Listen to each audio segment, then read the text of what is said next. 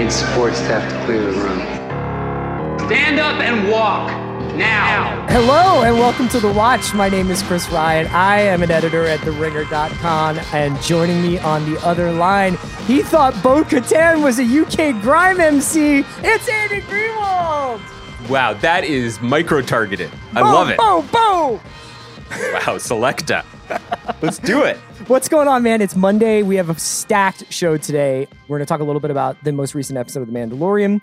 We have our interview with the Queen's Gambit star, Anya Taylor Joy, who was so nice to talk to us for about half an hour about her work as Beth Harmon on that show that we adored so much. And then we have the first of my three uh, episodes of recaps with Amanda Dobbins uh, covering The Crown season four. So we're going to do episodes one through three today. I can't wait to talk to Amanda about what is a s- stunning episode of uh, season of The Crown. At the end of your series with Amanda, can I come on as a diehard anti-royalist? Yeah. And Yeah, I can do a. I'll do a Scottish accent the whole time. Oh, you're going to be like, and I want to stop that woman in the hat. Yeah, I, right. I, I will. I'll do it. I'll speak up for the trade unionists. Okay. We'll get into the episode. We'll be back right after this. This episode is brought to you by Mint Mobile. One thing you don't have to worry about cleaning up this spring season your wireless bill. Just switch to Mint Mobile. It's easy. And right now, they have unlimited talk, text, and data plans for $15 a month when you buy a three month plan. To get this new customer offer, go to mintmobile.com slash watch. That's mintmobile.com slash watch. $45 upfront payment required, equivalent to $15 a month for first three month plan only. Speed slower above 40 gigabytes on unlimited plan. Additional taxes, fees, and restrictions apply. See Mint Mobile for details. This episode is brought to you by Cars.com. When you add your car to your garage on Cars.com, you'll unlock access to real time insights into how much your car is worth. Plus, view its historical and projected value to decide when to sell. So, when the time is right, you can secure an instant offer from a local dealership or sell it yourself on Cars.com. Start tracking your car's value with your garage on Cars.com.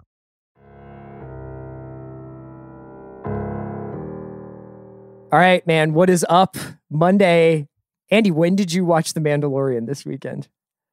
So uh, you kept asking me. You like had your finger on the because pulse. so this is a huge, this is a big episode for us because I it's think really big. Yeah. I think that short of Carl Weathers' return, which I think I Mm-hmm. am going to save Mando voice for whenever that may or may not happen, Fair. having a a beloved character. I mean, this was Super Bowl for Clone Wars fans, right?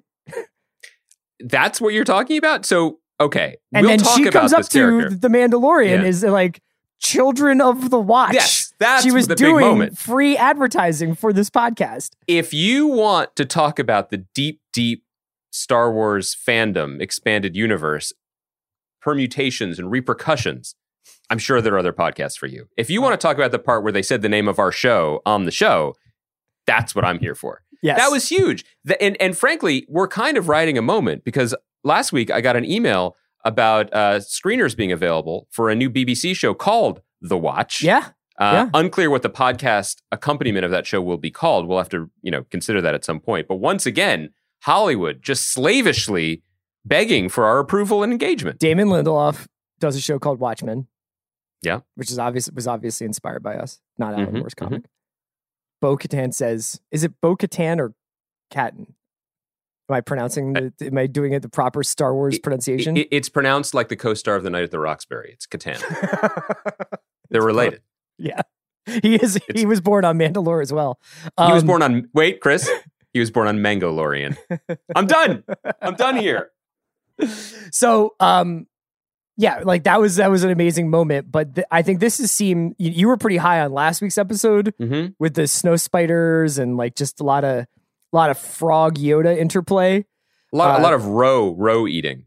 i get the feeling like the consensus is that this was the banger so far this season and that is among the best episodes that the mandalorian has done I couldn't agree more. I think the show has really found itself. Uh, dare I say it's found its sea legs for a number of reasons. And one of the reasons why I'm excited that all the different components of Mandalorian fandom seem to be on the same page now is because this episode succeeded in all the quadrants we were laying out last week for the show to be successful that it's trying to manage. And it did so in, in a very brisk, entertaining 30 some minutes, right? 30, this clearly it was, like 32 minutes when you cut out the recaps and the credits. extremely extremely efficient and also really good look for your boy who had the misfortune of telling his wife that we had to watch an episode of The Mandalorian before we could get back into that Eric Rohmer movie on Criterion we had fired up the night before. So once I was like, it's under 40, all was well. All was well in the high seas. But clearly this was significant to people who are very into the, you know, mainstreamization, canonization of beloved storylines and characters from the cartoons or from the expanded universe, et cetera, Yeah. et cetera. But I really loved this episode because it's doing the thing that I most want out of the show that I think our friend Sean Fennessey was tweeting about a little too over the weekend after he watched the episode, which is what a fun exploration of an enormous, expansive fictional universe. You know, in in a way, week to week, and this might not be the most popular opinion, and it it it probably w- you know if you're working at Bad Robot and you're listening on your Sonos, um, you should not be in the office because things are not safe to be in offices right now. But for the purposes of this joke, let me go with it. Mute, turn it down, put on your headphones. Week to week, the show is just doing donuts on JJ's lawn. You Mhm. know, obviously, it's a different circumstance. It's incredibly hard to do these giant movies, as we learned, versus a TV show. But the thing about one of the many things that I thought was so bad about that last Rise of Rise of Skywalker movie was that it was like, okay, now we're going to go to a place with big waves, and now we're going to go to this planet where Keri Russell lives, and we're just going to show you so many things because we can. This episode was like, okay, let's go to a fish planet. Now what? Okay, so we're going to invent a chowder restaurant with a, and a, and a like a, a- I would- it's not self service. It's just this ridiculous like hose chowder hose, which I think Real, would do very uh, well. in Marseille Boston. and the early 70s vibes from is that Trask that they went to? Really, really well said. Yeah. Um, but also all the like the ships and the the, the crane that lifts it and all the details um, were fun. You know, it Mhm. was it was world building in the best possible way. It didn't feel like it didn't feel like a playset was being pre-designed to sell to our kids at Christmas. It was just like we can do this with our technology, and we're going to take you someplace new. And then on top of it, they built in this larger um, serialized story and fissures in the Mandalorian cultists and This Dark you know, Saber, yeah, Gideon's all- there. Titus it's all Welliver. connected. Bosch is, is, is doing doing suicide runs with just this- doing Bosch things, but all of it is in concert. It, it, it- at no point did I feel left out because I didn't particularly understand what Katee Sackhoff was talking about. It didn't really matter enough, and I think that's a sign of a really well executed show. Yeah, uh, shout out to Bryce Dallas Howard. I thought this episode looked She- dope. And she directed it. That was great. uh, Yeah, she directed it. That shot of the um the Mandalorians taking off from the barge as they explode as they blow it up was really sick. Um, I love great shots. You know, uh, You're shots I- guy. And I thought she handled like all the the heist elements of it and like the the sort of getting to the different levels of the of the spaceship that they were trying to find the cargo was really well done. Like it it just basically looked like the Dirty Dozen kind of. It was really cool. If I had any complaints to make, it was just that this is now the second or third episode in a row where essentially it's the same uh, bones of a plot, which is fine Yeah. because this is a television show and it's cool if they want to do Mission of the Week for half of the season and then get into the more deeply serialized stuff. That's fine. But just him going up to somebody and saying, "I hear you have the answer to a question that I have," and that person being saying, "Yes, I I do, but first you're going to do this for me." I, I I think is a little bit like not silly, but like repetitive at this point. It's a video game. I mean, that is the logic. Right, maybe of, that's what I'm reacting to. role maybe playing that- games. yeah.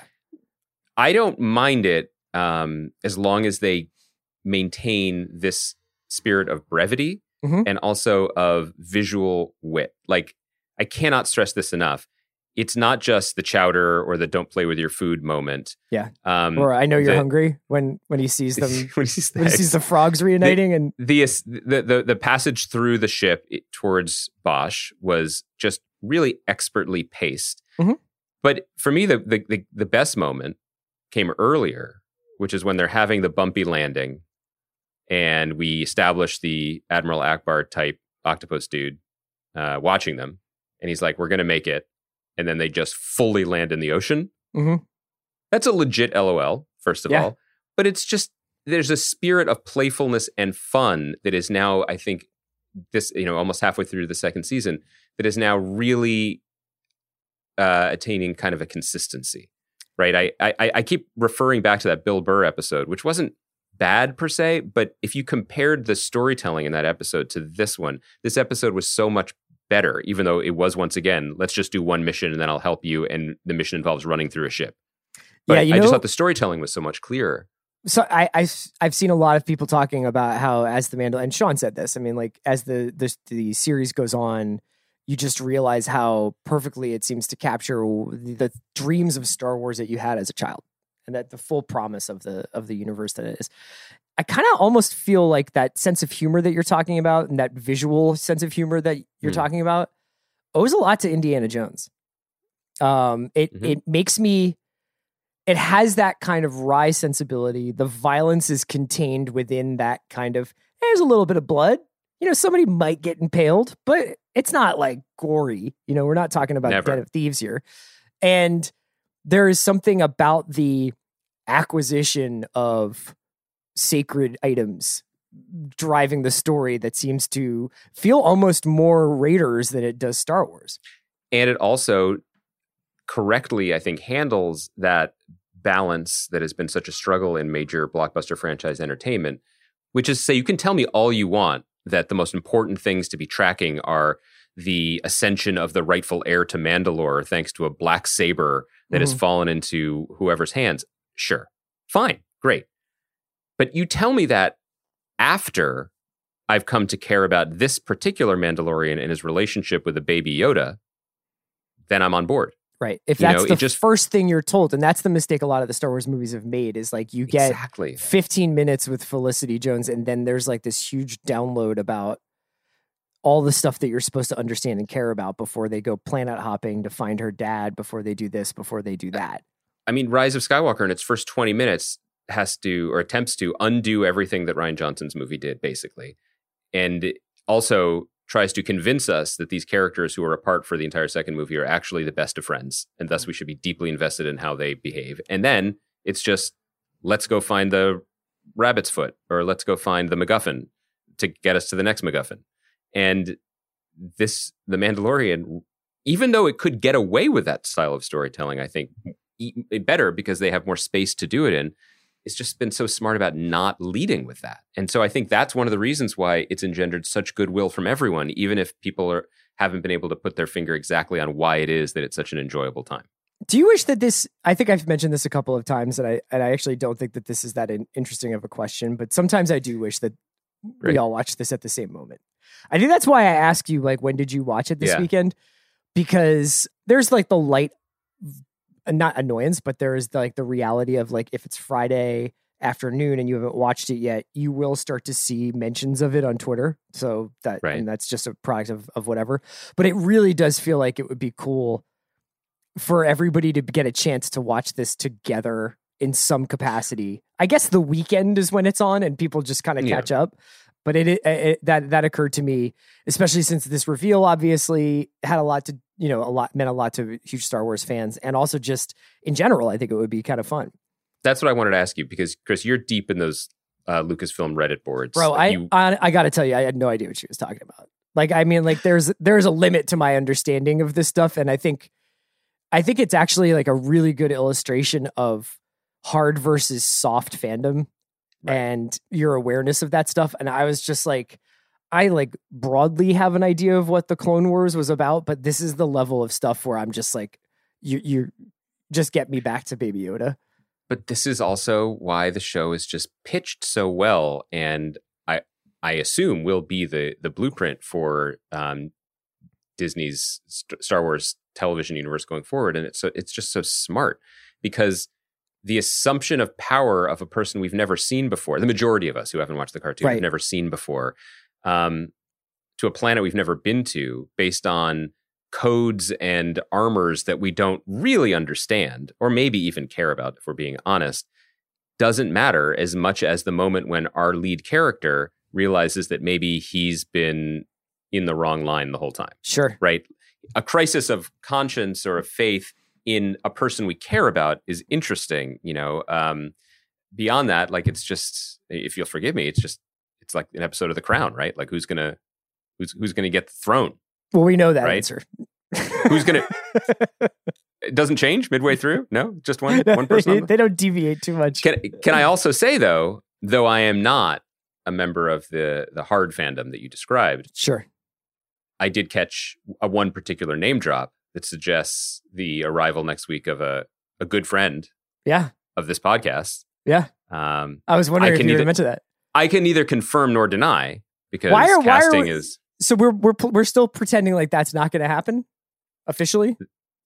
so. What Chris is referring to is with no confirmations or denials. I'm just, you know, what we do here is we report internet scuttlebutt. You decide. You know what I mean? We are This we, is we not don't put wo- our these aren't this isn't a Woj bomb. no, we do not put our thumb on the scales. You know what I mean? This is not us calling Arizona um, prematurely, even though, like with Arizona, I think this is going to turn out to be right.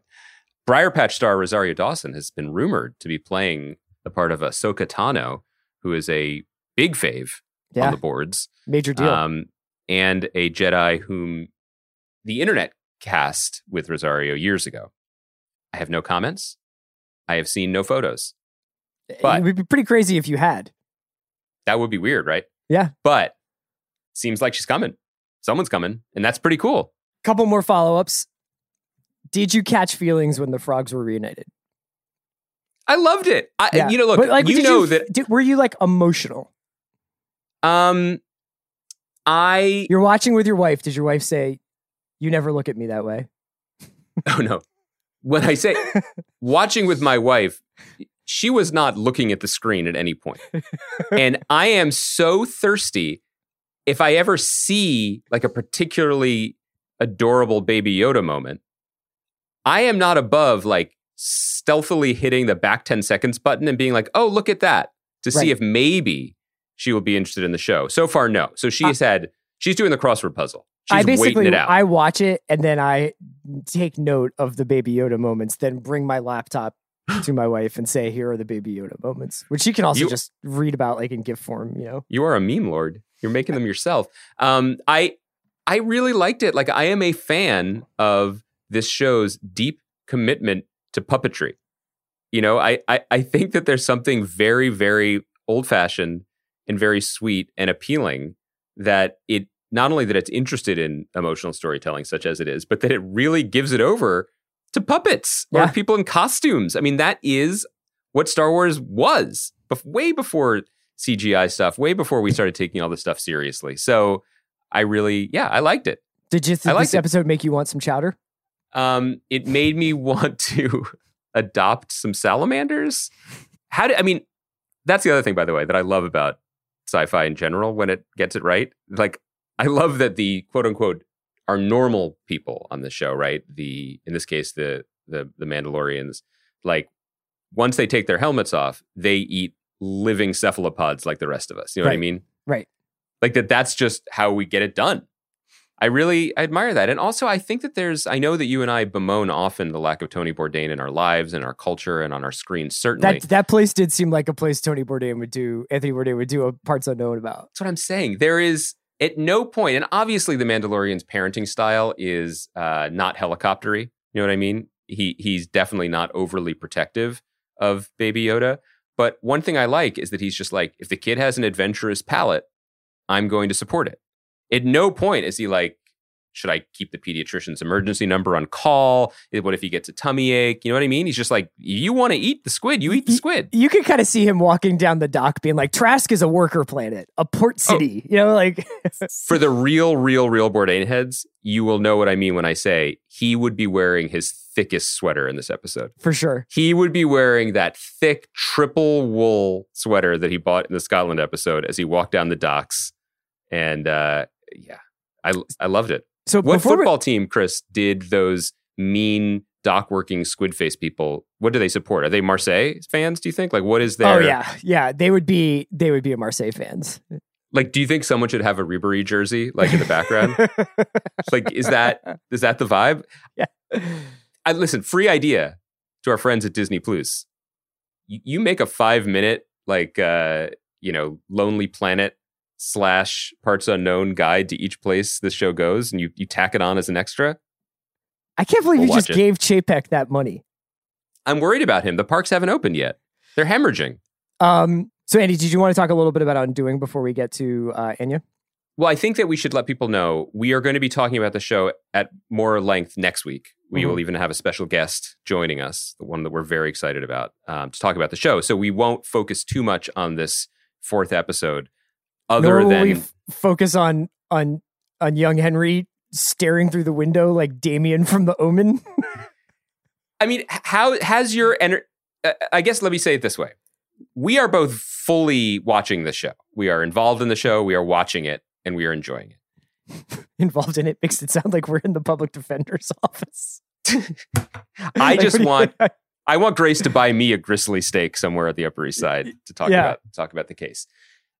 Do you, I also my enjoyment hasn't dimmed, but I also have never for a moment wavered from the fact that you are right about who did it and where we're headed. And has your enjoyment of the show dimmed because of that? Or are you still finding a lot to like at the margins? And if you aren't, I have one thing to suggest that might bring I that might we could all it, ha- unite it hasn't dimmed at all. I am also allowing for the uh the 15% chance that that is the because they are laying it on a little thick with Henry's Right. Looks through the windows and his his like vibe where he was like I said I'm sorry. You know, like just like a little bit of I do think that there is a 15% possibility that there is like a double twist Mm. that it's it that it, there is a Henry involvement that then twists and pulls in a couple of other major characters. I I understand the need to have like B characters who just call to check in, but Lily Rabe's character seems like absurdly interested in all of this. Yeah. And if it's just to have a situation where Grace can talk to someone or Donald Sutherland can talk to someone at the school as he's entering Reardon, that's Mm. I totally understand that. But I kind of wonder whether or not Lily Rabe's previous involvement in Hugh Grant's character's uh, dismissal from the hospital Mhm. suggests like a larger thing going on. The other thing that I think is worth noting is just, and a couple of people asked this on, um, I think our Facebook group and, and hit me up on uh, on Twitter about it. Was like, are we really supposed to trust Grace's POV? And Mm. the amount of times when confronted with stressful information like the painting or what have you, especially when she's being interrogated by the police, her eyes, her pupils dilate. She gets obviously very overwhelmed. She seems to have these almost blackout walks that she takes Mm. that she doesn't seem to remember. Like she's, so she just goes out in the middle of the night and like winds up in the park in the like rather late morning, I would imagine, when the kids are there and then collapses That's so true.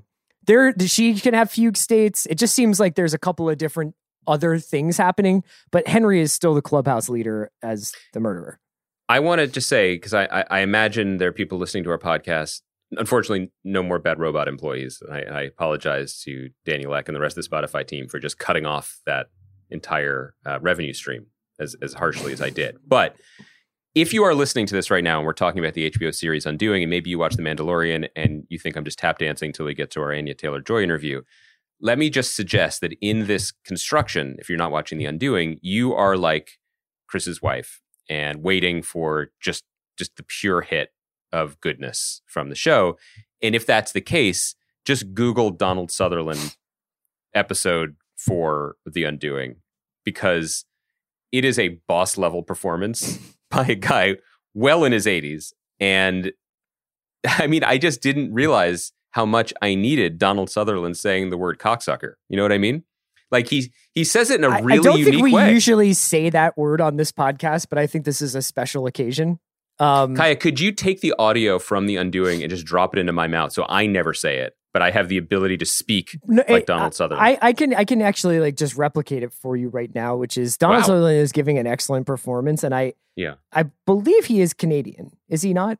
yes, well, no one in the show is American, but Right. th- there was clearly some sort of union issue with that. but you would never know from watching this or or, or many of Donald Sutherland's other Mm. wonderful performances, especially in Mhm. this twilight of his career. But he, you know, he's he's talking to this Dalton principal, like Reardon, which is like a stand-in for a Dalton type school, and he says the word cocksucker, but he Mhm. says it cokesucker. He does. He does. Is he talking about the Koch brothers? Like I, I love it. yeah, that is true. I- Maybe that was what he was referring to. last thing in the expanded Undoing universe during the pandemic, which you know hit New York quite quite hard in the beginning. Where is Donald Sutherland taking his unplanned meetings? Like generally, he can be found just sitting in a gallery at the Met, Yeah. uh, untroubled, unhurried, staring at large size canvases. And then having people come meet him there. They come to Yeah, him yeah, because they yeah. know he's going to be there. That is, I mean, that is power. That I, I just kind of can't see that happening. uh, Dining al fresco, you know what I mean? Like, what what would the equivalent be during this time in American history? And I worry about that.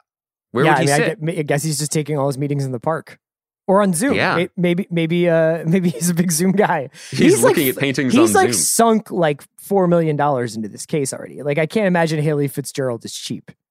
No, he do, he definitely does not seem troubled by uh, his expenditures here. So maybe that's something to watch. All right, so we will talk more on doing next week with a very special guest that we're excited about. But since Yeah. we're speaking about special guests, let's not let's not delay this anymore. Yeah, I just wanted to say the one thing that I don't think I Mm. had an understanding of was until Yeah. Sunday late afternoon. I was watching the probably the best NFL game of the season, which was uh, Cardinals Bills.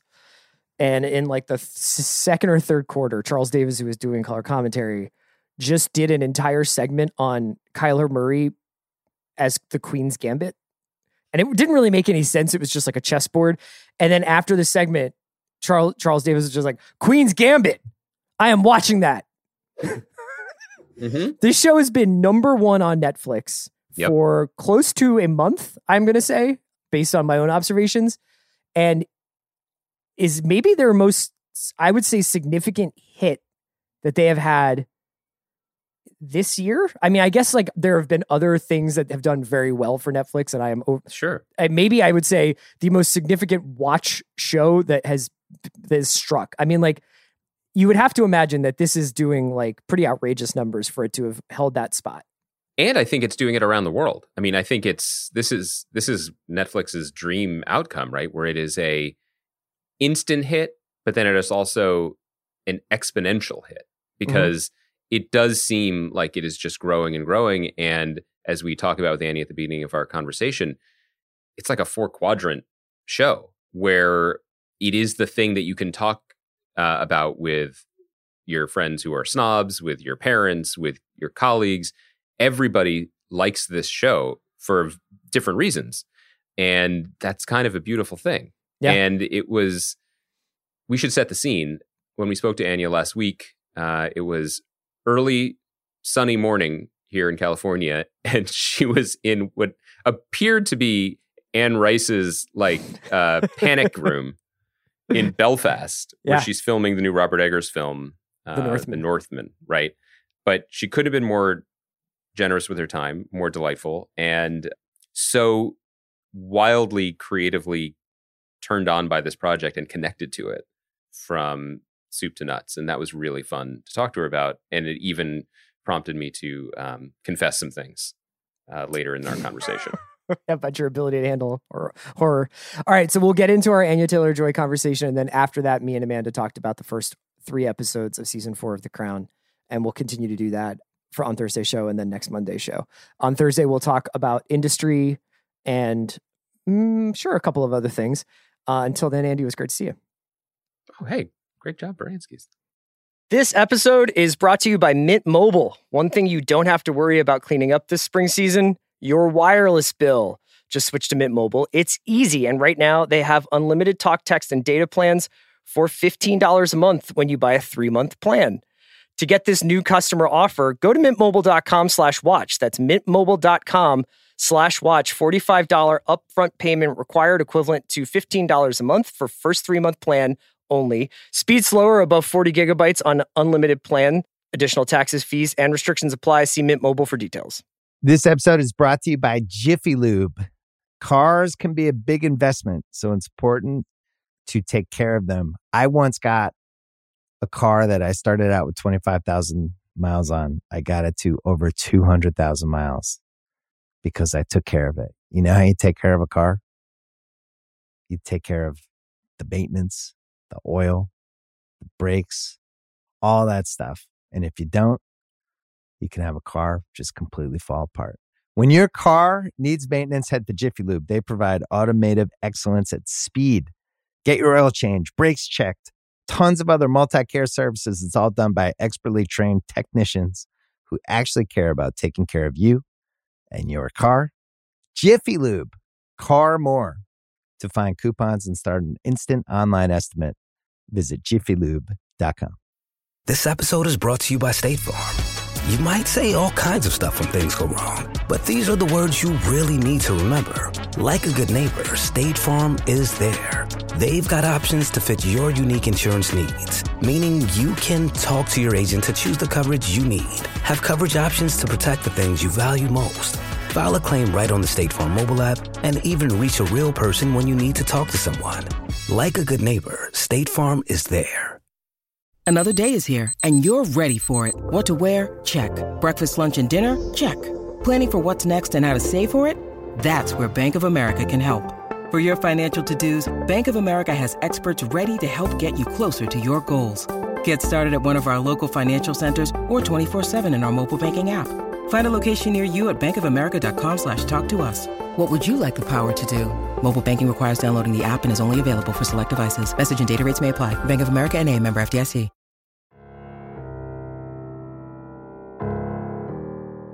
Andy and I are so excited to be joined by Anya Taylor Joy, who plays Beth Harmon in one of our favorite shows of the year, Queen's Gambit on Netflix. Anya, thank you so much for calling in from from Northern Ireland, right?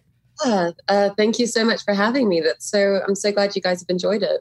Oh yeah, it's been. I think actually one of the coolest things about it is that it seems like a show that both has been like so critically acclaimed, but incredibly popular with people. I don't know what to trust about like the Netflix top ten and all the like the the hidden statistics that they have, but people definitely seem to be watching it. And it anecdotally, it seems like I've gotten messages from like my older boss, my mom, but also like younger people in my life who it seems to have like a really wide base of of fans.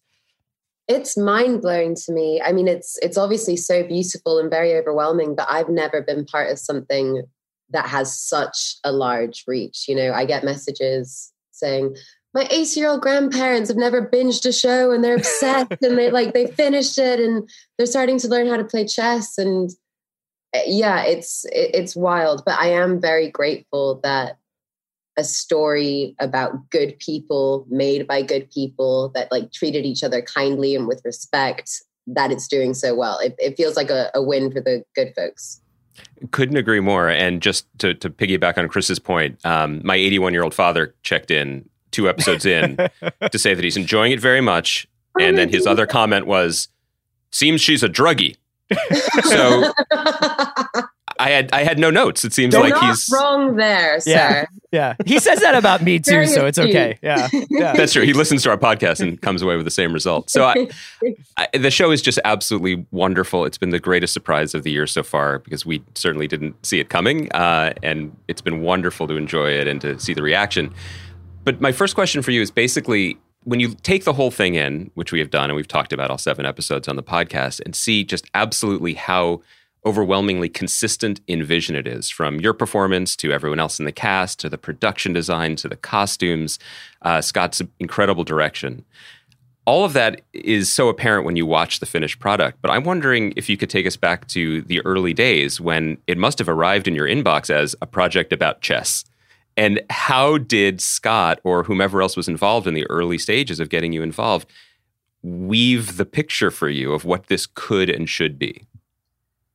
Well, I was working on I I've made a habit the last 5 years of my entire career in working back to back. So I heard that Scott Frank wanted to meet with me about a project that had no script, but that there was a book.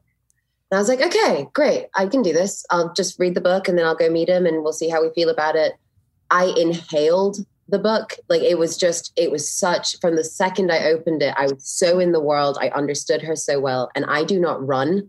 Like I am not somebody that runs places. And I physically ran to my meeting with Scott Frank. I was so overwhelmed and excited. And when I came into the restaurant, I didn't say hello. I just like screamed at him and said, It's not all about chess. And she has to have red hair. Like, it's not all about chess. And I, yeah, you're right. She does have to have red hair. Sit down. Let's talk about it. Like from the second that we met, we just had the same vision for it. And then as I got to meet Daniel Parker and Gabriele Binder and just Uli, you know, everybody had this idea. We all just like clicked into this same stream of consciousness almost. And um and everyone was so kind and truly collaborative, like in a way where I think sometimes people are, you know, rightfully very secure in their jobs and they're like you're an actor. You have no place coming into this. But everyone was so welcoming of my ideas for beth. And it yeah from the beginning it felt like we were all making the same show I was curious. You, know, you mentioned doing stuff back to back, and I think you, you know I know that you were doing. What was it like Emma, and then the Edgar Wright movie, and then this, just like mm-hmm. one after another. Yeah. So this is probably uh, high concept and wrong, but does working back to back on projects like that force you to almost do things more intuitively a la Beth, you know, when she's playing and have that kind of you almost like jump into something rather than really like you're you're like making a pros and cons list and you're taking six months off and you're traveling and then you're thinking about what you want to do next. But this almost feels like you're just diving into projects. Is is that how you like to work? And did you see that in Beth? I mean, you're spot on, but I've I've never really I tried to be a different kind of actor at the beginning. Like when I first, when I was working on my first movie, we all lived in this little motel, and I would go up to people and say, When you say you're going off to work on something, what do you do? Like, what are you doing in your room? What is this? This, how do you work? But I've always been an intuitive performer. That's the way that I feel best. It's whatever comes up first for me is usually the right response, or at least for me, it's the right response. But with Beth in particular, I'd never had a year where I knew what I would be doing every single day. Like it was Emma, day off, Edgar Wright, day off, Beth. Mm. And by the time I arrived in Berlin, like I just, I knew I had no energy to create a shield between this is how you are doing today and this is how the character is doing today. So I, I, could never describe myself as a method actor because i like to joke around too much but it was very difficult to understand what were beth's emotions and what were mine if that makes sense. It, it does and I, I, wonder also I, I don't know how um, how queen's gambit was shot. I know you shot in beautiful locations uh, if it was mostly chronological or not. But one of the challenges I imagine in this performance is tracking Beth's development and also her physicality, which changes so much from when you arrive on the scene and you know, to take over the role essentially in episode two, as still very much a shy younger orphan to the international glamour puss she becomes by the end of the series. You have to be in her body at so many different times throughout. And and and was that a challenge for you, or was it an opportunity? Ooh, I think it was it was a little bit of both. Um, the first thing we ever shot was an exterior because we shot the majority of it in Berlin, which was absolutely wonderful. But we had a week in Canada shooting exteriors, mostly the Wheatley household. And the first thing I had to do as Beth was walk into a supermarket and they yelled action, and I just started doing this weird flat footed waddle thing and I didn't know whether anyone was going to catch it. Like I think that was the challenge is in my mind I was going, okay, I've made a conscious choice to move differently with every age, but subtly. And I hope that this comes across on screen and I, I hope people can see her growing up in that. But I didn't know because I wasn't looking at the monitor. I just had to kind of trust that if I was doing something very, very weird, Scott would tell me. but it, but it's amazing to, that you mentioned the the entrance is one of the first things you did because one of the things Chris and I were both struck by. I mean, in general, Scott's direction is just mind blowing and beautiful, and, and he's been on our podcast before. We're huge fans. But oh, so you know how wonderful he is. We do, yeah. and but we didn't know he was this wonderful, to be honest, because this is such an incredible achievement. Specifically, it's so well directed, but it's also so directed in that Beth, for example, has these stunning entrances into buildings, you know, with these tracking shots, and the camera is moving mm-hmm. so beautifully in concert with your performance. And you know, I, in other circumstances, I think actors who are focused on their performance quite rightly and being present and being emotionally there can sometimes come into conflict with dramatic camera movements that ha- that require multiple takes to get it right. How was that balance with Scott? How did you make it seem like it was? I mean, frankly, the show seems effortless.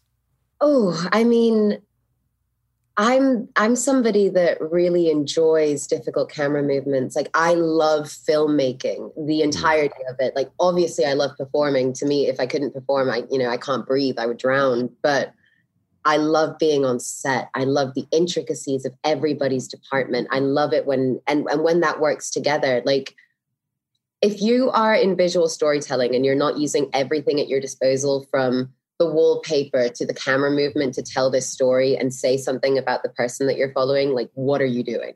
I don't understand it. And so i think um i think it was effortless in a way because i just i see my job as an actor as understanding what my director wants before he asks it of me and finding the perfect melting point of okay this is where my ideas and your ideas come together to build something much bigger than what one of us could do by ourselves.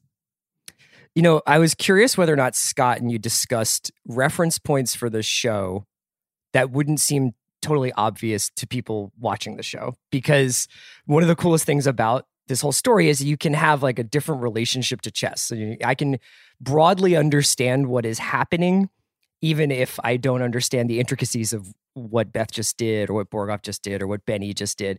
And I was curious whether or not there would be sort of a secret language that you guys would use, whether it was, was talking about other films, other films about savants, maybe sports movies, so that you guys could communicate with each other and with everybody else on set. Like, this is sort of the moment when this happens. This is when the touchdown gets scored or the goal gets scored, or this is when the part in Color of Money when they come back and he he beats him at pool or something like that. like, did you guys have to almost develop a like a shorthand on set, or did you have like a what, what were some of the references that you were throwing around? We didn't actually have that many references. We were both just so keyed into Beth. Beth was the beginning, the end, everything of this show. It was where is she? And how does that affect how we as the audience view where she is? Mhm. Like, how does, you know, having more muted lighting in this situation, like we, we, would- we would discuss lighting points and color schemes more than actual films. Did you talk a little bit about Beth's sort of cultural awakening? Because one of the coolest things about this story is sort of the time period in which it, it crosses. And, you know, some of my favorite scenes are her kind of engaging with seeing um by Shocking Blue on TV or Mhm. listening to the Kinks and stuff like that. And it's such a it, it was obviously a time of a really great awakening for youth culture in the country anyway. But did you talk a little bit about what was happening outside of the chessboard for for Beth?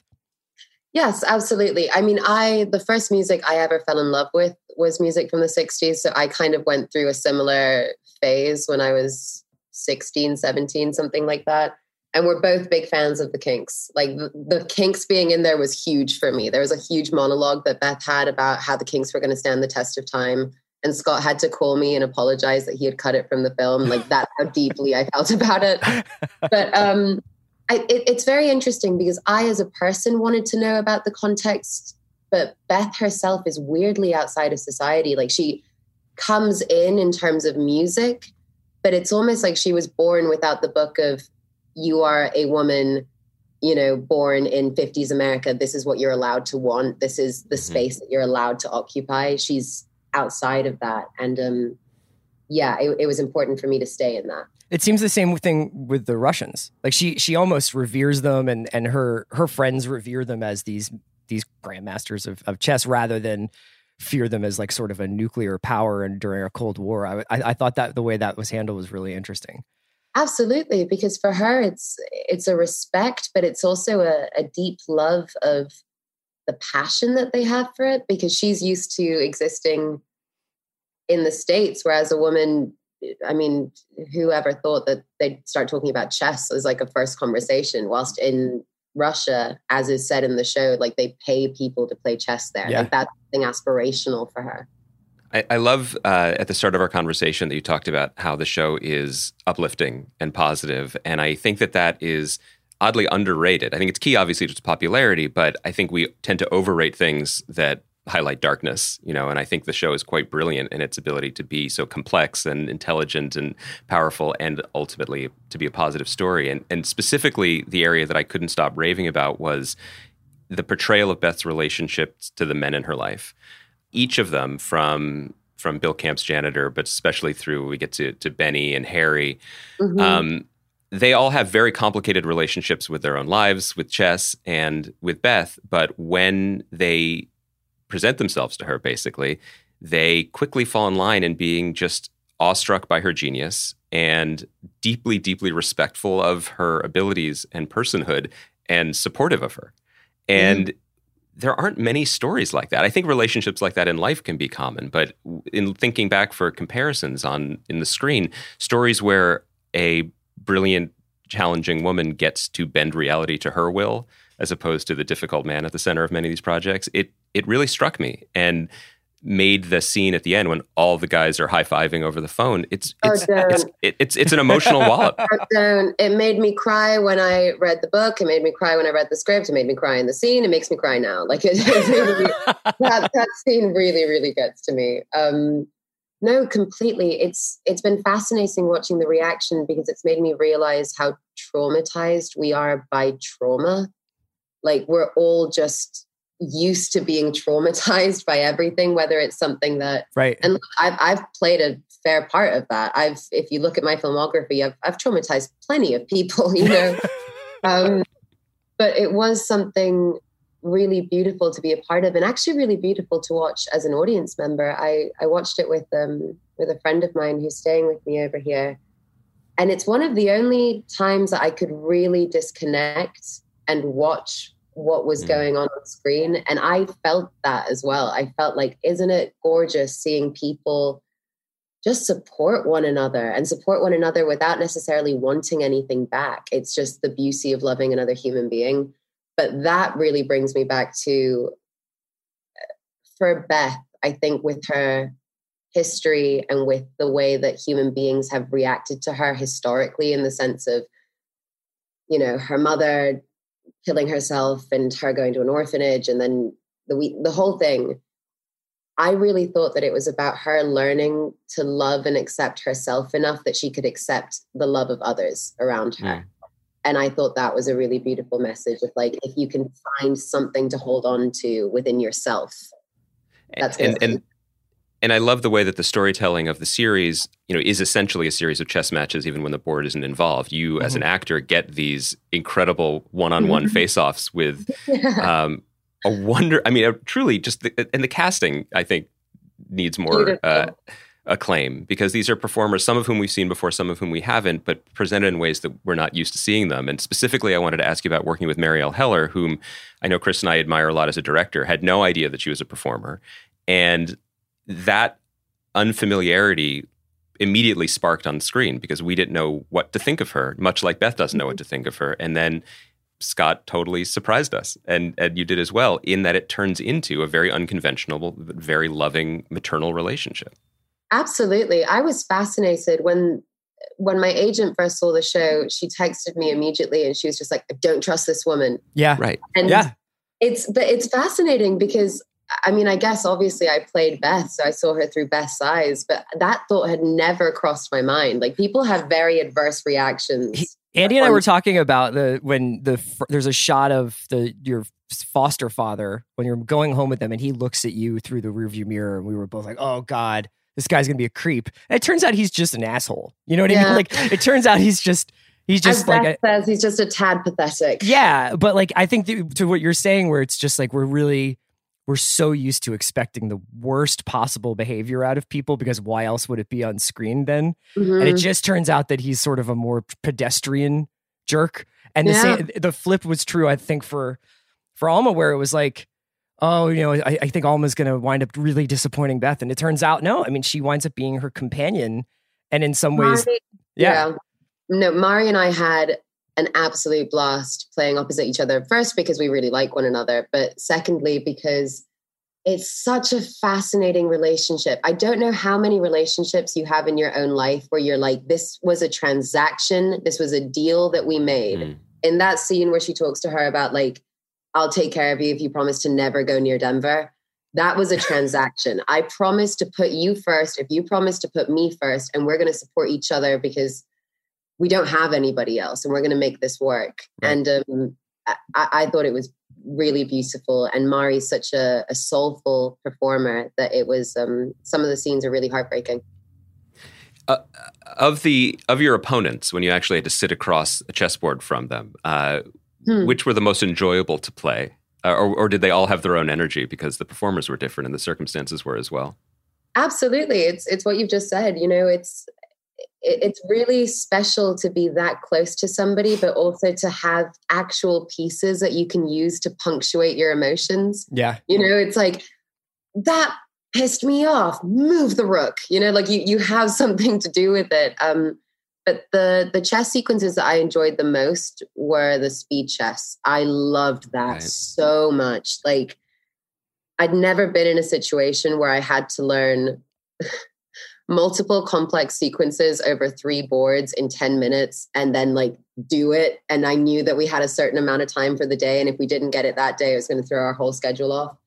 And the feeling after the first take when we did it and we did it right, it was magical, like completely is, magical. Is the blooper reel from this series just like I accidentally moved the bishop here? You know, like I, I, have to say I don't I don't tend to um, big myself up much, but I, I, am very proud of how I how I tackle the the chess.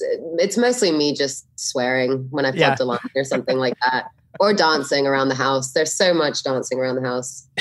It, it has inspired us. I think that I, I keep suggesting that for future episodes of the podcast, Chris and I should get a clock and yes. and, and, yeah. and, compete directly for the just purely on the on our the strength of our ideas that way you know yeah. none of this frippery none of this what i'm doing now digressing no but wait question on the strength of your ideas who's gonna call that you can't we, call it yourself our producer kaya she could okay, she could fair. just sort of just come in and like give us the red or green light or or or perhaps the russians because that's right they are that's they are the most dispassionate observers ultimately it's just a They're huge great. huge pod in moscow positive yet, influence here in america I, we just want to thank you so much for joining us, and thank you so much for for making the show. Andy, did no. you have anything else we wanted to ask? I, I guess I just uh, this may be coming at it from a strange place, but I I think Chris and I have been reading that you're in Belfast filming. Uh, is it you're filming The Northman? This mm-hmm. the new film um, by Robert Eggers, and I should just confess, I am way too much of a uh, chicken to watch his films. I am in trouble because I told people that I was had the opportunity to speak to you and of course, everyone said you have to ask her about the witch. It's the most important film. and, and so good. I, I, here's the thing: I, I feel comfortable existing in a space where I I bet it's incredible. He doesn't even like these things described to him. Like I, I can't I read the go Wikipedia on other page. podcasts to talk oh, about these things. Okay. So, so, so could you, as because again, I, I admire great work and I admire you as a performer and the stills I've seen from the lighthouse. Boy, those are beautiful looking images. That's not so even a horror could, movie, though. but it's it's horror adjacent. So I guess if I could just take a moment to ask you, Anya, as the star of the film, mm-hmm. how can I engage with this work? Clearly not with a curtain and darkness setup you have I, there at 5 p.m. in Northern Ireland. Yeah, maybe, no, maybe, and maybe not with me. Maybe that's maybe that's the way. To, I watched I watched The Witch with somebody, and they're like, "I can't. you should not be here. Like this is not. Can you please go?" I was like, oh, "Yeah, okay, fine. Text me later." Um, I actually I think The Witch is a great movie for people who are fearful of the horror genre because there okay. is a lot to commend it other than it's scaring you and also it's not we're not particularly gory and we're not into jump scares. So there's nothing okay. that's going to come out at you and scare you. It's You're being more very like the, careful with him. I appreciate this. I still don't think he can handle it. unsettling. Yeah.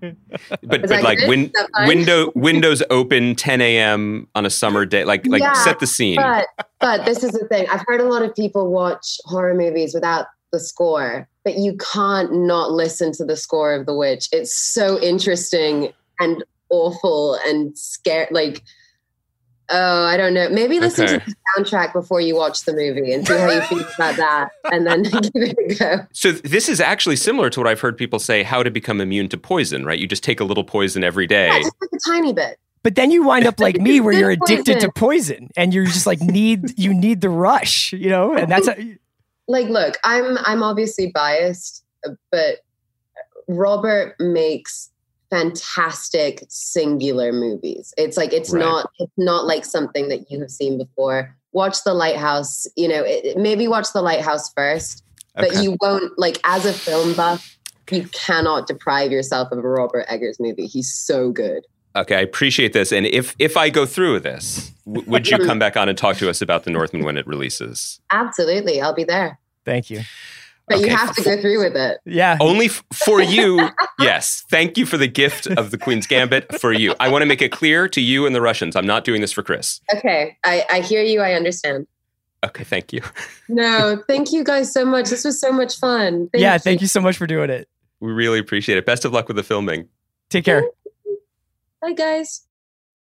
Thanks so much to Anya Taylor Joy for joining us today. And now we're going to get into my conversation with Amanda Dobbins about the first three episodes of season four of The Crown.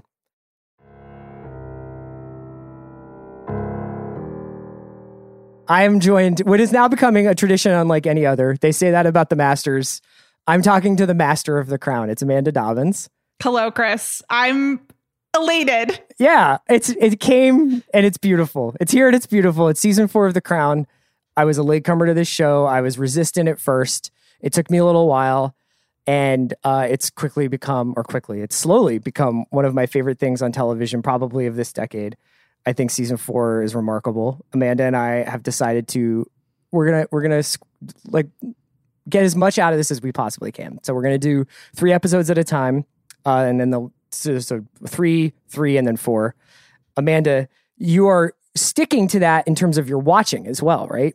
Yes, I've only seen three episodes of The Crown as of this recording, which I don't want to just completely air myself out on this podcast, but I need people to understand that pop culturally speaking this is the season of television I've been waiting my whole life for like Yes. and that's that's not a joke and that's not an exaggeration I have a um just a very deep and somewhat unexplained, frankly, interest in the royal family and specifically the Diana years. I um, have read a book by Tina Brown called The Diana Chronicles, which is a biography of the late Princess Diana and really about this celebrity and media culture that surrounded her in the 80s more times really than I can count. I don't know why I've read this book so much. I think it is a fantastic book about celebrity and media, and I would recommend it to anyone who's interested in the crown. But I just know too much about everything that's happening here, and so have been waiting for years and possibly decades for it. And I have to tell you, so far it lives up to that insane expectation, which Right. I'm amazed by. So when you were going into this, was there a part of you? What was the thing you would be m- most skeptical about their ability to pull off? Was there anything that you were like, you know, the thing is, is that I was it Emma Corrin? Was it the Mhm. idea of like who they were going to cast as Diana? Because obviously there's going to be a pretty quick changeover of acting duties here. Right. Or was it maybe just like the capturing the fame around her, which I think we're only just getting into by Fairy Tale, the third episode? Yeah, I think the Diana of it all and who you're going to put in that role is is difficult though.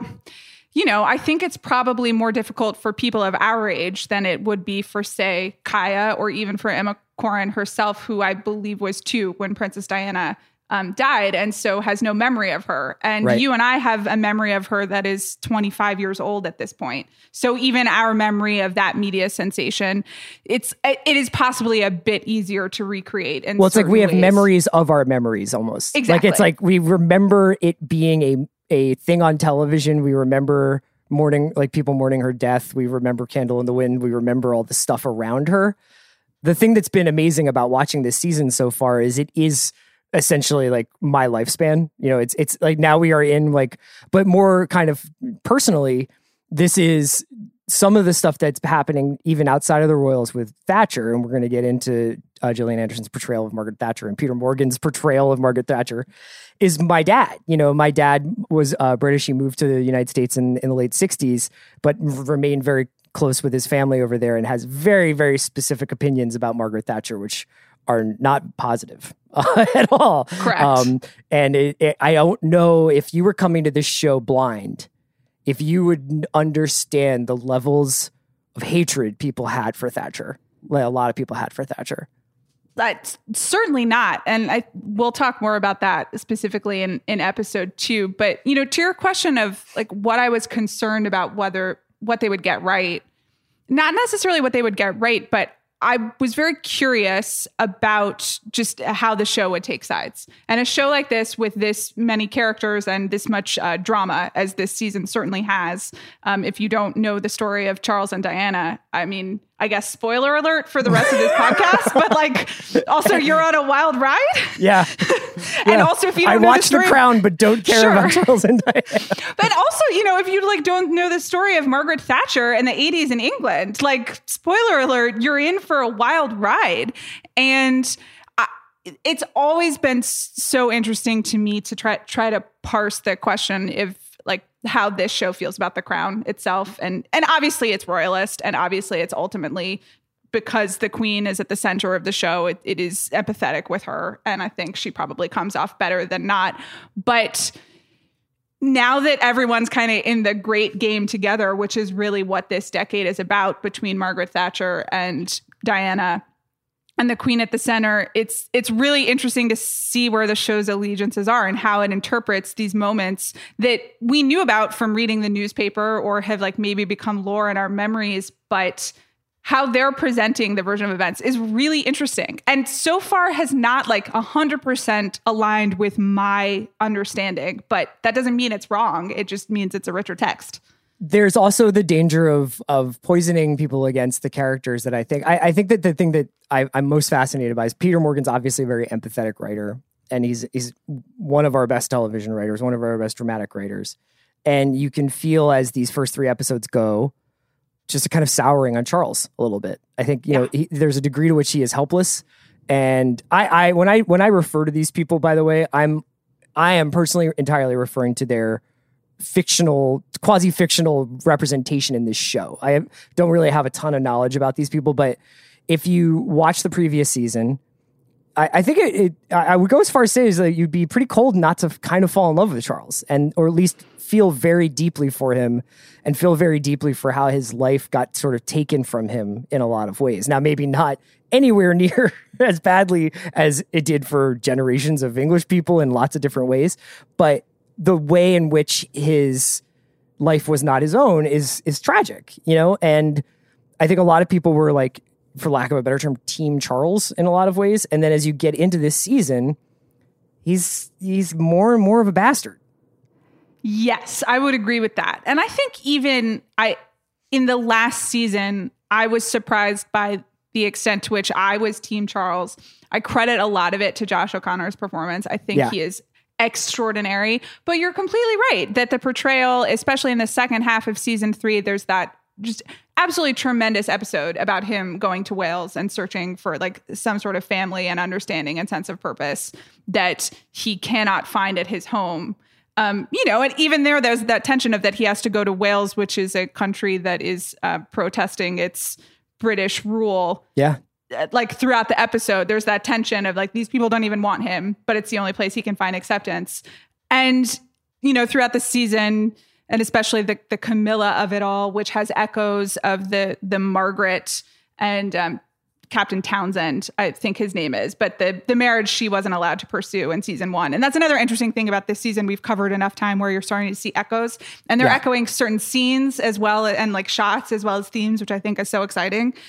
But yeah, you felt bad for him, and now it's just kind of curdling mm-hmm. if if that makes any sense and i think that there are moments of of real empathy and also moments of him being like a real jerk Yeah. and and Careless some with of- people's lives. Yeah. yeah and and entitled and one thing that's really s- stuck out to me in the first three episodes you know obviously the royal family's entitlement and cluelessness has always been on display in these seasons but it's starting to become more of like a character trait and Mhm. more obvious they're and they're not really putting anyone down in any specific way but if you start connecting the dots between what you see the, the queen doing and some of the choices she's making and some, what you see charles doing and some of the choices that he's making and these people are just divorced from reality which is absolutely the case and i think increasingly the case as the years go on the dedication that this show has to essentially telling Elizabeth's story.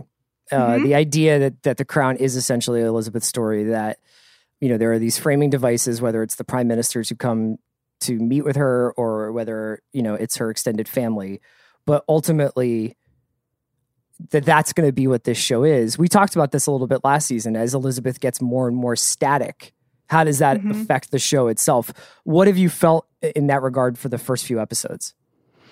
You know, I thought it was very funny in her kind of first episode, her first scene. I'm sorry, with um, Gillian Anderson as Margaret Thatcher, and she's just comic relief. Yeah. And I th- like I think she's very funny, and a, a little bit of is because Olivia Colman is like one of the great actresses, but also comedic actresses of our time, and so she's playing it for laughs, and you kind of see a little bit. Like I did wonder, I, like how much of the character is being written to her, you know, and her strengths, but I, I think in a lot of ways this season, and I've only seen three episodes, so I can't really be spoiling it, will like be about the queen in the ways that she is eclipsed. Because I think the story of the 80s, certainly in, in the UK, but certainly in the royal family, is you have kind of the, the twin rising suns of Margaret Thatcher and Princess Diana who uh, take all of the limelight and attention and kind of wreak havoc. And the the queen, who is supposed to be like a stable force in the center of the show, is like definitely none of those things, or can't be any of those things. And so, I, in some ways, it's about her in absence or in reaction. And uh, happily, Olivia Colman is really good at reaction. But it'll be interesting to see as they as this season goes on. So we could start talking about episode one if you'd like. That was um that's the gold stick, and that's where we meet Thatcher, and the episode itself is largely Mhm. Concerned with the sort of the death of Mountbatten and the reaction to that. And I think it sets up a pretty useful f- like structure that the show I think continues at least through, the, through these first few episodes where they essentially do two episodes within each episode. There's the Mhm. Margaret episode and then there's the royal family episode and it's brought together by some sort of thematic cohesion whether it's a stag hunt or you know like whatever. Uh I I only know kind of like my dad's version of it and a lot of what I've read in frankly like novels rather than history about England at the Sure. time. But you really do get the impression that Thatcher comes along and unwinds slash dissuades people of all these notions of what it means to be English, you know, and not necessarily in, in a pleasant way, but both the the royals and the sort of the lords of, of the land and their ideas about like what their role in society is and what kind of sway they have over society. And at that same time, the more blue collar working class trade unionist ideas about like what it means to go to work in England and what you sort of deserve for doing so. And Margaret comes through and just kind of wipes away all of it with these austerity measures and all this kind of fiscal uh, philosophy that she applies to to England. What did you think of the first episode? Yeah, I, I should clarify that I might be a Diana scholar, but I'm definitely not a scholar of Yeah. British like economic history or or political history, uh, which says a lot about me. And once again, I'm telling on myself. But yeah, I I would say that my understanding, you know, primarily like from novels and history, is that the Margaret Thatcher pr- project was undoing the post-war project in Britain, and she is not looked upon kindly for that uh, at least socially. And and and so i found myself in episode one uh, you know it gillian anderson walks in and obviously margaret thatcher had a particular way of speaking and a particular way of dressing and a particular um hairdo that has you know other others have have uh parodied or recreated as the case may be and even won oscars for it in the case of meryl streep so, but she comes in and you're kind of like, okay, this seems a little bit not like an SNL sketch, but I'm going to need a minute to ease into this. Yeah. And then I think what she's doing is pretty remarkably nuanced to the point that later on I was like, oh, wait, am I not supposed to completely see her as evil incarnate? Um, and Right. again, that's the, that's the thing I was talking about of trying to figure out the motivations, but also where this show sees the motivations. She plays a pretty it's kind of expository for her Mhm. in in episode one, right? Because then she shows up and is trying to and obviously she'll be a major character, but also kind of sets the political scene in in the UK and its neighbors, which then sets up the the Mountbatten death, which is the the center of the episode. Is that something that you knew about before watching this episode? Um, I knew that he was killed by the IRA. Yeah, um, just from my like reading about Irish history generally, and and a little bit interested in the troubles. Like I was pretty aware that that happened. It was also, I believed, not spoiled, but like they had pictures of Charles Dance filming that scene in the Daily Mail. Oh, did and they? did like a big like Mountbatten's death scene, and I was like, oh yeah, okay, Yeah. They'll get Yeah. too attached to Charles Dance yet Sure. again. Yeah, Um, I, that's true. but uh, I thought that that scene was sort of illustrative of of what we're talking about. If you read about Mountbatten, he has some some some some strikes in the con column. You know what I mean? I mean, he is essentially the avatar of British colonialism and mm-hmm. may or may not have participated in planning a coup. You know, so Yes. he, he's he in the in the show itself. I think he is seen as like a passive participant in that, who gets a rap on the knuckles, if I remember correctly, for his his role in possibly overthrowing Wilson. But you are left to feel the massive hole in Charles's life when Mountbatten dies, which is this complicated thing that this show does over and over again. especially because of that absolutely just vicious scene between Philip, as played by Tobias Menzies, and Charles, which was like, I was a little surprised by because the show isn't usually that obvious. Mhm. And I don't even want to say that it's obvious, but this just, Philip says to Charles exactly what he's feeling, which, you know, I've been led to believe is not what British people do.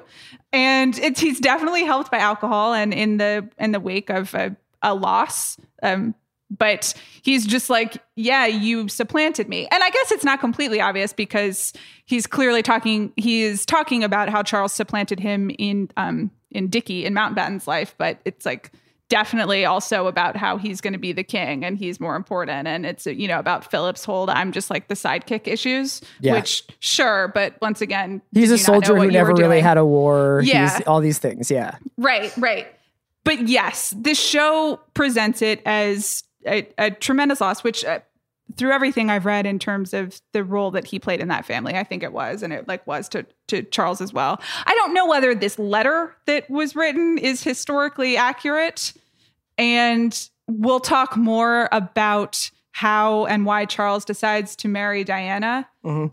i think I, the accounts that I've read aren't as straight a line, but Sure. of course that's, you know, TV making and it's probably also just like a lot of therapy being done in real time. So good job everybody. But but I did anyway, I I did know that it was coming from the moment that the episode started because it's it be- begins with a, a voiceover of um some sort of IRA broadcast. Is that Yeah. right? Yes. Yeah. Yeah. Um, and you know, even there, the show, it's I, I where its allegiances are on that one on the troubles. We don't really need to get into, but I, I like I did think that the it was interesting how when they show Mountbatten's funeral that the um the broadcast comes back. Yeah. The 18 the, the 18 taken from and Mountbatten. Yes. We got 18 and Mountbatten referring to the ambush of the British soldiers as well. Yeah. Yeah. Yeah. Uh, it- it's complicated. You know, I, I feel like Mountbatten, both in what I've read about him historically and especially in the show, is the connection that the royal family still has to actual governing. Is this person who was actually playing roles in um, the defense of England, in its its projects overseas, its empire building, um, seemed to have some sort of hand in the shaping of things. And then when he disappears, not only does Charles's you know nominal father figure disappear, but sort of this connection to. I, you know, in, their their their sphere of influence shrinks considerably in, after his death. I think. Yes, absolutely. He's also a connection to Empire, as you, I mean, as you said, in a really and they're playing absurd Ibble. Dibble in the in the sitting room. That's sort of where they wind up, you know. It's yeah, it, but it, I mean, it is kind of this show is so good, and I think it's so well written, and I think it finds like the the humanity and really interesting domestic stories in these people who we don't have a lot of access to. I think that's tremendous television. But you do watch someone like Mountbatten and you're like, okay, well f- he was first a part of the German royal family because back in, you know, the beginning of the century all the royal families were connected and then no one else survived and so then they tried to extend the empire this way.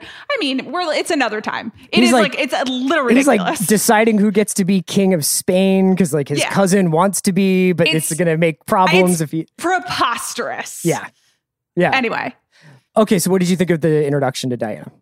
So we I- get to see her, you know, dynamite. I, all full Shakespeare, peeking around the plant.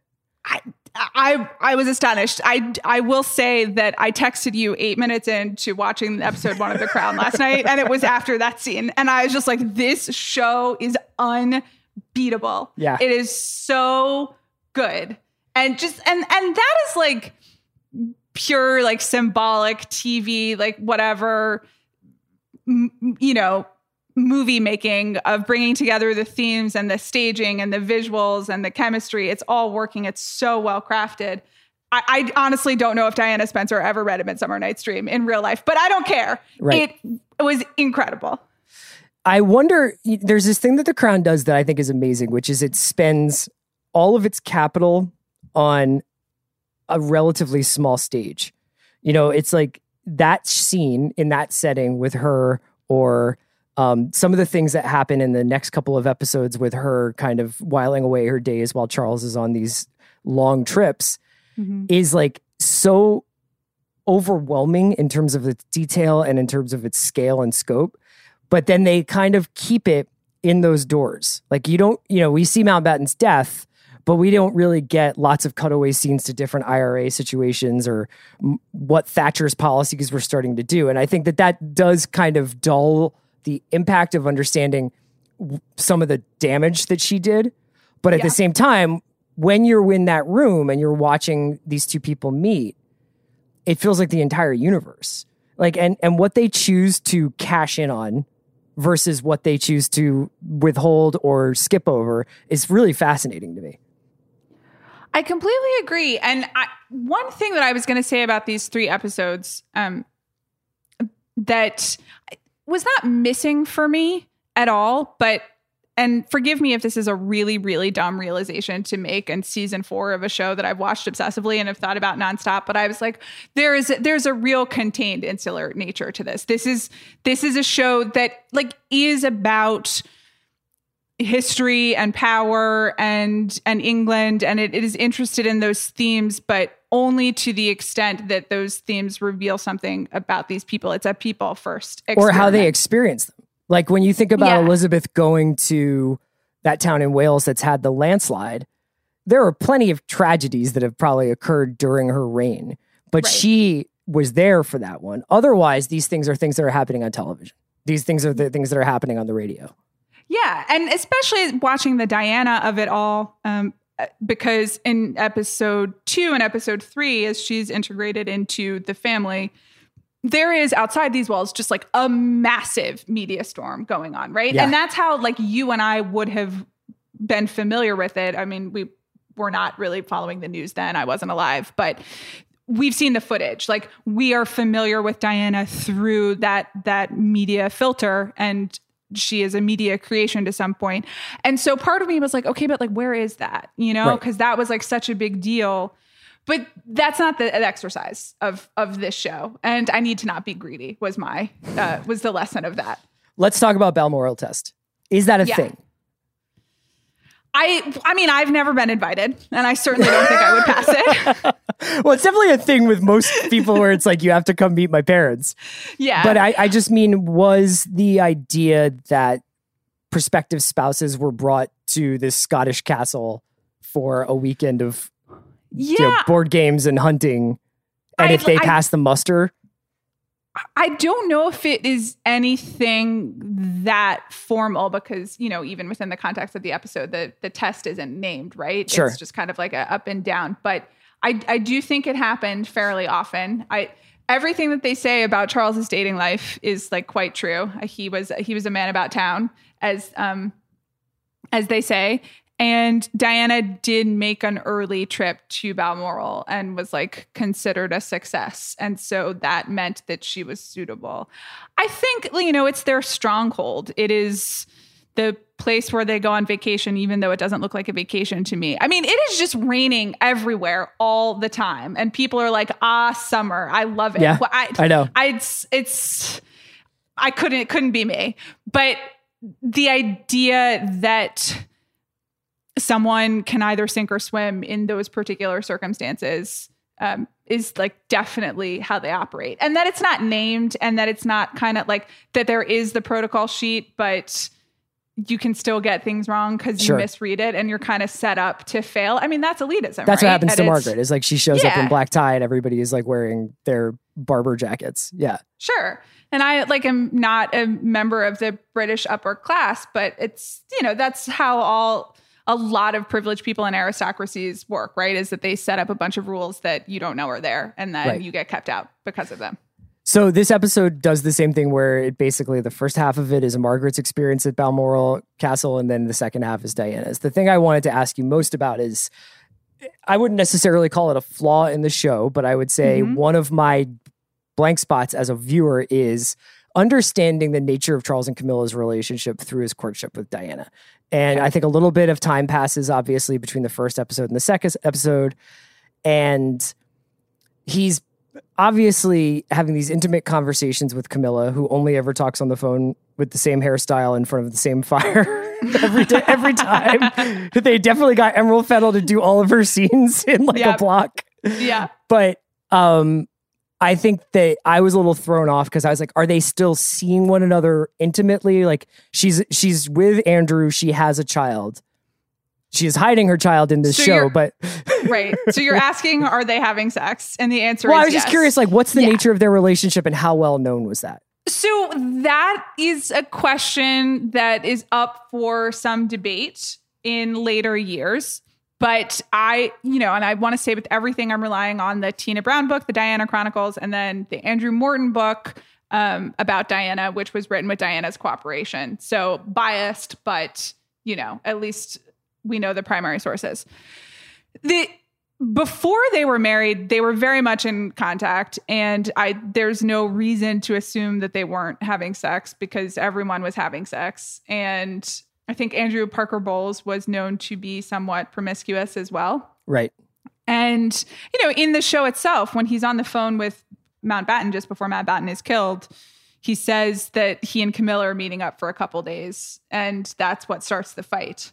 So I I think that there I know that later on for sure there is this kind of the nature of their relationship is trying to meet at various like fancy homes around the UK and like all Right. of their rich across aristocratic friends would loan out like their various country estates for them. So I, I mean there's no reason to believe it wasn't happening then as well. This is the episode that I think we were first asked to really feel sympathy for Margaret um, Mhm. because she doesn't understand these customs. I guess we we've hinted at this, but how did that make you feel? Was it more like in the moment it was it, you were completely invested, and then afterward you were like, wait a second. I, I I don't necessarily think it's Peter Morgan's job to adjudicate who Margaret Thatcher was outside of the reality of the moment he's writing, but it is an interesting conundrum for the viewer. Okay, so you're talking about Margaret Thatcher and not Princess Margaret because for a second I thought you were talking about Princess Margaret. I just No, yeah. no, no, Margaret Um, Thatcher. though you, we are supposed to feel bad for Princess Margaret at this point, even though she's just lecturing her on, you know, how to speak and and where to sit. That's a very funny scene. Yeah, I think I- what's most bewildering is that I think the audience is supposed to take Margaret Thatcher's point of view of like these people are ridiculous, and there is that kind of climactic scene after she's, you know, they've failed the dinner test and after she's failed the stalking test and after she sat in Queen Victoria's chair, which is a real thing that they don't Wow. let anyone sit on that. That's for real. A lot of these things are real. But so they're at the they're at the Scottish games, like the traditional games. I Throwing the poles and stuff. yeah. Yes. And Margaret Thatcher is just being like, these people are imbeciles. They have no culture. They have no like civilization. They have no like, how are they in charge?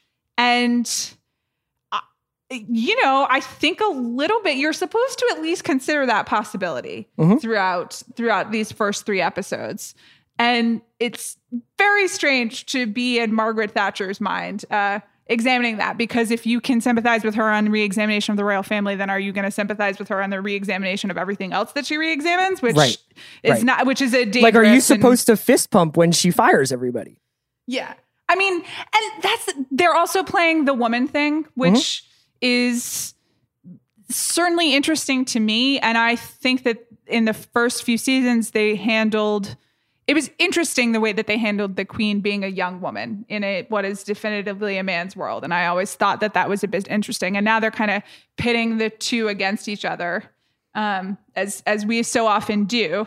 And I do think you're supposed to. I don't know. I, I think it's meant to highlight the complications of all of this and maybe Sure. make you re-examine your relationship to the whole show because again, as we mentioned, these it- it's the monarchy is an absolutely an absurd institution. What did you think of the relationship between Elizabeth and Thatcher? In terms of prime minister power rankings, in terms of the, just the sheer entertainment of watching her interact with this person? I mean, d- uh, in terms of sheer entertainment, delightful, and they are they are definitely playing off of each other. And I think Olivia Colman is having like the time of her life. In terms of prime minister power rankings, I, I don't know. I think it's going to get a lot spicier before before all is said and done. We're only in what 1981. Yeah. Yeah, I mean, Yeah, it gets outlook a lot worse. Not good. yeah, yeah. not- yeah. Tell- let me tell you something. 84 was bad, guys. Um, I, I'm kind of a- I'm anxious to get to this moment, so I just I'm gonna Mhm. I'm gonna break Mhm. ahead and do it. Um, Yeah. for Fairy Tale, I, I I thought Balmoral Test was remarkable. Fairy Tale was like real like levitational shit. Like yeah. there's I certainly didn't like anticipate it, but like when you when you watch in the beginning of Fairy Tale, the Edge of Seventeen moment, you Mhm. kind of are having like an out of body experience where you're like, yo, they did this. they really did Yes. this. Yes. Yeah, it's um no, I, I think it's extraordinary and the way they've handled Diana throughout is pretty remarkable. It's been interesting in kind of the the Harry and Meghan era Mhm. And people having a renewed interest in the royal family and trying to kind of explain to people how weird the royal family is and like kind of how it works and the disconnect between the real world and kind of and their like their weird baroque routine.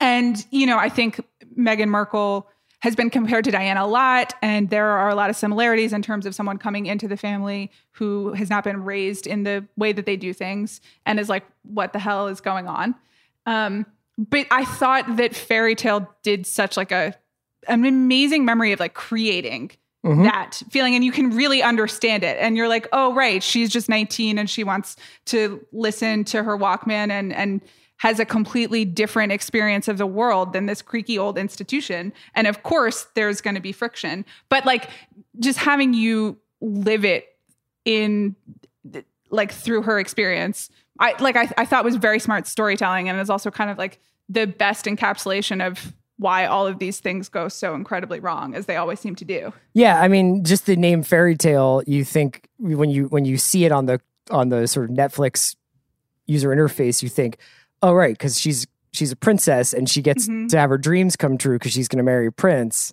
Mhm. It's really more the fairy tale of the princess stranded alone in the castle, and it's them, whether consciously or unconsciously, whether Charles is essentially displacing his own frustrations and putting them onto this human being who really didn't ask for that Mhm. he is saying, I'm miserable, so I'm going to make you miserable too. And I'm going to abandon you in the rain and I'm going to send you back. And for the first few- few days, it's going to be exciting and you can roller skate around, but you're going to slowly lose it as as we just isolate you and isolate you and isolate you. And then I make and then my, your one contact with the real world is going to be with my on again off again ex. Yeah, which is also a real thing. And I like even the note that Camilla writes in the series, like what you can see is the actual the same text as the note that was given to Diana, which is just like a absolute mind fuck. I I think this episode is so well done and, and it makes the choice, like it makes the choice to be like, this is a person who's cut off and this is Mhm. what's going on. And I think it's pretty exhilarating as someone who has read so many different accounts of these things and been so fascinated to watch the show be like, here's what's happening. Yeah. And here's our interpretation of it. And and here's to who's to blame to an extent. I do think that there was like a there's a lot more going on in real life. Um, so, so tell me a little bit about it because yeah. I thought it was a real interesting choice that they they never break from Diana's perspective there. Like Right. Charles goes off and we were just like, okay, but like you could have easily leveled out the audience sentiment meter by mhm. Having Charles's B plot of like him being like, I'm still sort of like not sure about what I'm doing and blah blah blah. And instead it just seems actually sadistic on his part.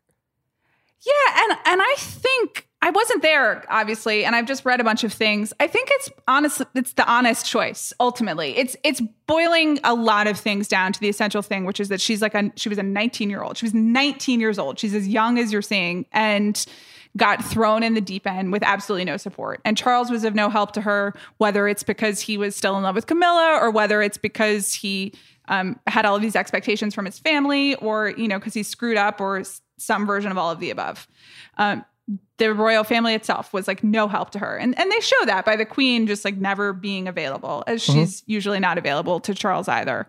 Um, they show Diana's grandmother giving her the training. Yeah by all accounts, a historically accurate portrayal of that woman. Uh, and but that gives you a sense of what she's seeing in her own family and you know her her family life was a, a, bit more complicated than you can see just because you don't really see them but i think like a lack of support and feeling like she's alone and looking for love somewhere else is true to what you see on the show and true to what happened in real life. You don't see the I guess you see the media in terms of all of the letters coming in mm-hmm. and the and that she starts sort of replacing real life company with all of those letters and with that attention and I'm curious to see what they do in the next episodes because the impression that you get is that without any love or you know connection to anyone around her she starts kind of the power of celebrity is is very real and so that kind of starts filling in but it it it really boils it down to the to the essentials in a way that I, I guess you have to on a TV show, but that but I was pretty impressed by. They then sort of pivot once Charles returns to, to building up towards the wedding, and mm-hmm. you get that the moment of Charles sort of having this breakdown while the fireworks are going off and talking to yeah. his mother. I thought that was a remarkable scene and it, it was it was tough because you are essentially at that point when Charles returns, it's it's really incredible writing because now you've sort of if not turned on Charles, you see him in through somebody else's eyes. For the beginning of the show, you're kind of seeing the family through Charles's eyes. Up until that moment, it's mm-hmm. what this what this group of people is doing to him and what they won't let him do. And that's the moment where I'm like, oh yeah, like it's it's slightly moving and now we're seeing this guy maybe as a different as a different kind of character.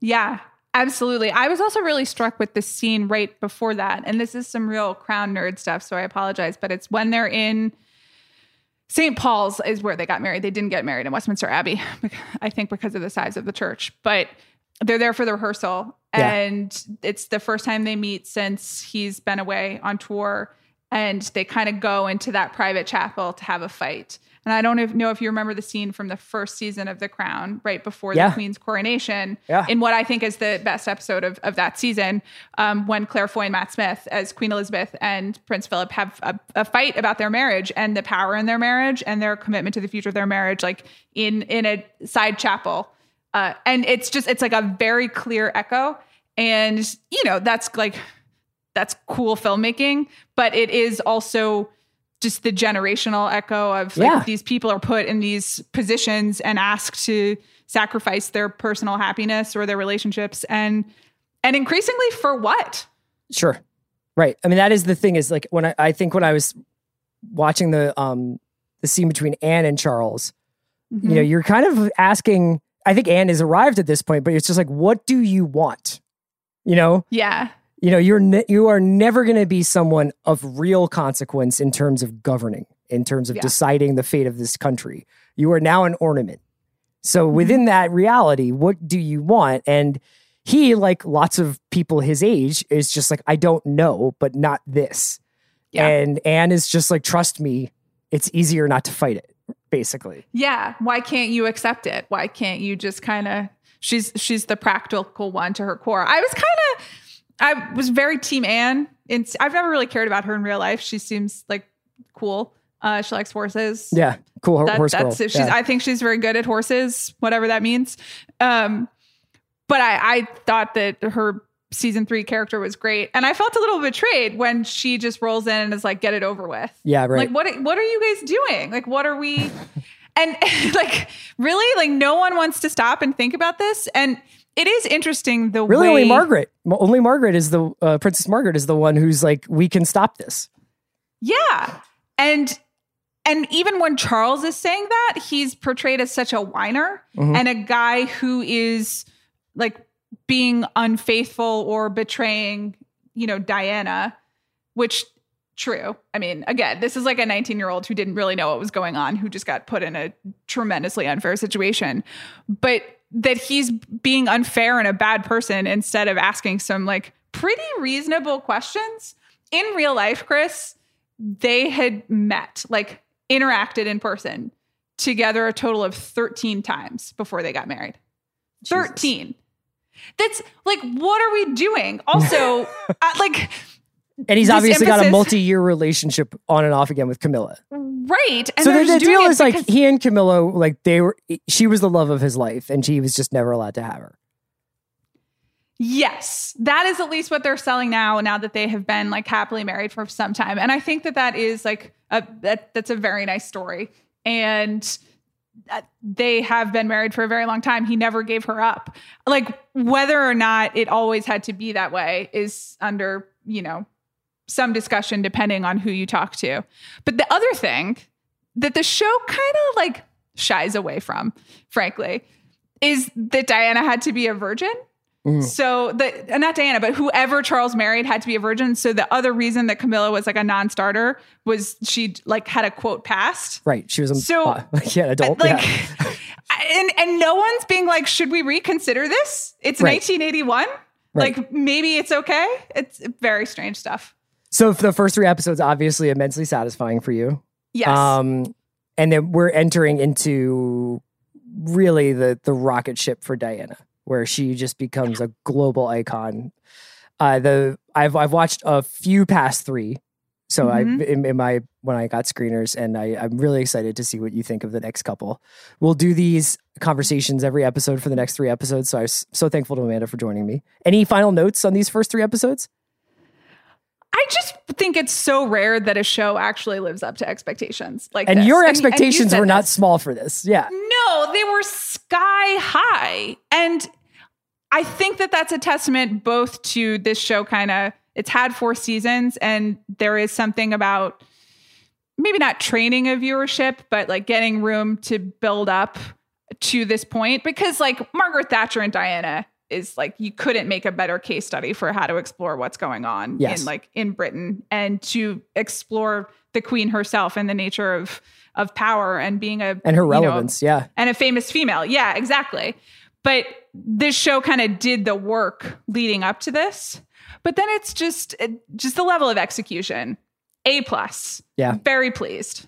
Yeah, the writing remains just to me like every single scene, every single line just seems like expert craftsmanship. And Yeah. it's just it's so rewarding. I can't wait to talk to you about the next batch of episodes. We'll do that on Thursday. Amanda, thank you for joining me. Thank you for having me.